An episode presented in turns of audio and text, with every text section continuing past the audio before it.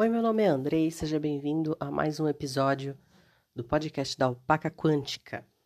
E hoje o nosso estudo de caso é de uma apometria que a gente abriu há alguns anos atrás, que a Bárbara me ajudou a lembrar desse caso, que eu não lembrava com detalhes.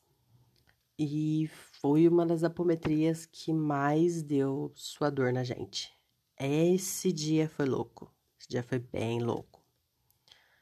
Uh, o paciente, vamos chamá-lo aqui de Diógenes, vocês vão descobrir ao longo dos episódios que eu sou péssimo para dar inventar nomes, tá?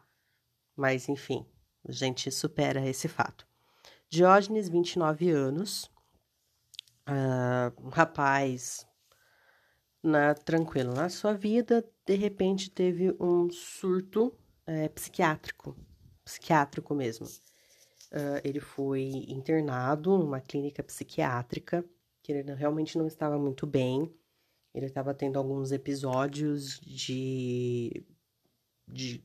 Ai, eu não sei os termos psiquiátricos exatos, mas ele estava completamente fora da realidade.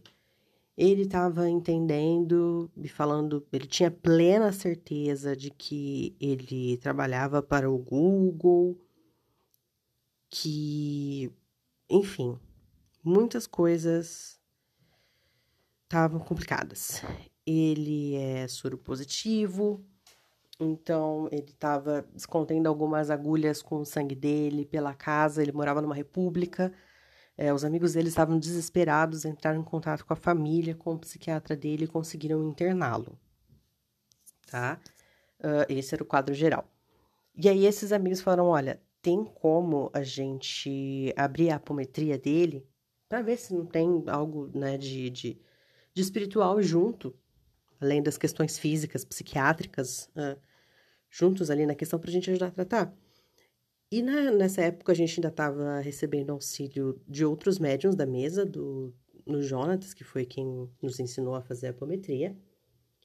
Ele falou: olha, se ele está num estado em que ele não responde pelas suas faculdades mentais, uh, nós podemos abrir a apometria no geral, a espiritualidade permite. A gente dá o comando para que a gente consiga abrir a frequência apenas se houver essa permissão da espiritualidade, porque a pessoa em si não está apta a dar essa permissão ou não. Ela não está consciente plenamente, em pleno uso das suas faculdades mentais.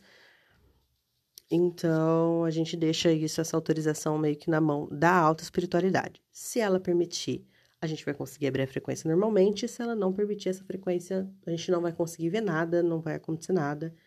A gente fecha, pede uh, orientações, avisa que não, não tem como, que esse é a procedência, né? Uh, gosto de explicar porque eu sempre reafirmo que a gente só abre frequência quando há permissão. Porém, há esse tipo de exceção. Se a pessoa realmente não tem, não está em estado, uh, não está em pleno uso das faculdades mentais mesmo, se ela não tem condições nem de confirmar ou negar a abertura dessa frequência. E tudo bem. Então, fomos lá para abrirmos a frequência. A gente estava em mais ou menos uns 15 na mesa aquele dia. Estava em 15 pessoas, né? O Jonatas guiando a abertura da frequência, eu estava ali auxiliando para caso precisasse. Haviam três médiums mais velhos que já faziam apometria há, há muitos anos. E mais o pessoal da corrente do terreiro, que naquela época a gente estava com bastante gente na corrente. E aí nós abrimos a frequência do rapaz para ver se a gente, né, com a permissão da. Se a espiritualidade nos dava a permissão, foi concedido e abriu a frequência. E assim, não deu tempo de nada. Deu tempo de nada. A frequência foi aberta e assim, com exceção do apômetra, de mim e de mais uma outra médium dessas, da, do pessoal que estava ali da, da apometria mais antigas, todos todos, todos os outros médiums da mesa incorporaram com espíritos de um bolsão de suicidas, espíritos perdidos, né? Irmãos que estavam perdidos na ilusão da sua dor e que não conseguiram sair dessa frequência mental da, da dor do suicídio. Todos incorporaram. Cara, foi uma correria danada pra gente começar a resgatar esse pessoal. Foi uma correria e correu. Jonas correu de um lado, eu corri do outro. A Lu, por mais que ela não seja apômetra, ela tinha conhecimento, então ela, né, 10, 15 anos trabalhando com isso, então ela ia conversando com os espíritos para acalmando eles, para conseguir ir fazendo resgate. A gente conseguiu resgatar. A gente resgatou essa primeira leva, caiu uma segunda leva. A gente resgatou a segunda leva, caiu uma terceira leva de espíritos. E a gente já se olhando, falou: Meu Deus do céu, o que está acontecendo aqui? E até que um dos médiums conseguiu incorporar o preto velho que trabalha com ele, né? O preto velho que trabalha com esse médium. E falou: Ó, o que aconteceu é que o menino teve um, uma baixa emocional psiquiátrica mesmo, só que isso fez com que ele caísse na frequência de um bolsão de suicidas. E quando ele percebeu onde ele estava, ele foi sair, né? O espírito dele, obviamente. Só que no processo de sair, os espíritos do bolsão se agarraram todos nele. Então tem uma legião de espíritos para serem resgatados. É uma legião de espíritos suicidas nessa frequência de, do, do suicídio que estão vinculados a ele. O bolsão inteiro está vinculado a ele. Então, vai conforme vocês forem desacoplando os espíritos, resgatando os espíritos que estão nos médiums, convoque, já puxa os pretos velhos e os herês dos médiums porque senão você não vai ter. A gente vai ficar aqui até amanhã. A gente vai ficar aqui até amanhã tratando todo mundo. A gente seguindo as orientações do preto velho, a gente começou aí de médium em médium, resgatando o espírito, puxando ou o herê ou o preto velho, os médiums que já estavam firmados com os pretos velhos recebiam seus pretos velhos, os que estavam firmados com os herês receberam seus herês para ir subindo as frequências.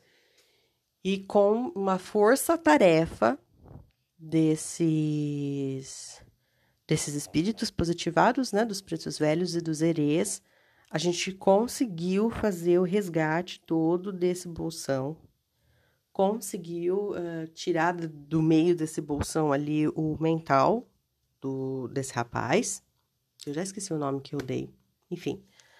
Uh, e fazer os processos de cura, levar ele para o hospital espiritual para ele ser curado, para ele ser lavado, para ele sair dessa frequência.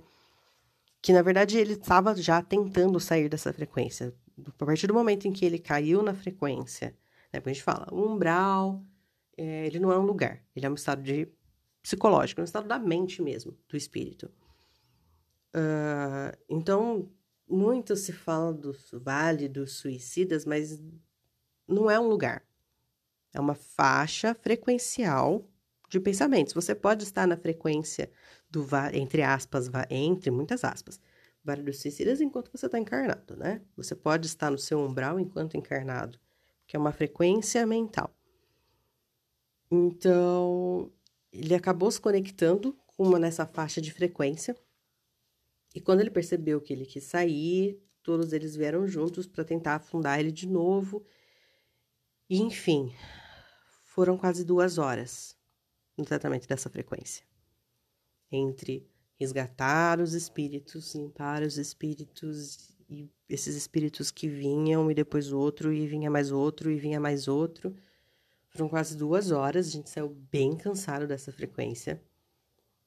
Uh, mas a gente conseguiu, a gente teve essa permissão de resgatar todo mundo. No dia seguinte, felizmente, é, esse rapaz começou a apresentar melhoras, começou a responder uh, bem às medicações psiquiátricas, começou a apresentar melhoras, começou a sair da, do cenário que ele havia criado, é, começou a, a, perceber mais a, a nossa realidade aqui. Uh, e continuou seus tratamentos até ele conseguir ter, ter alta. Então, o que eu quero dizer com isso?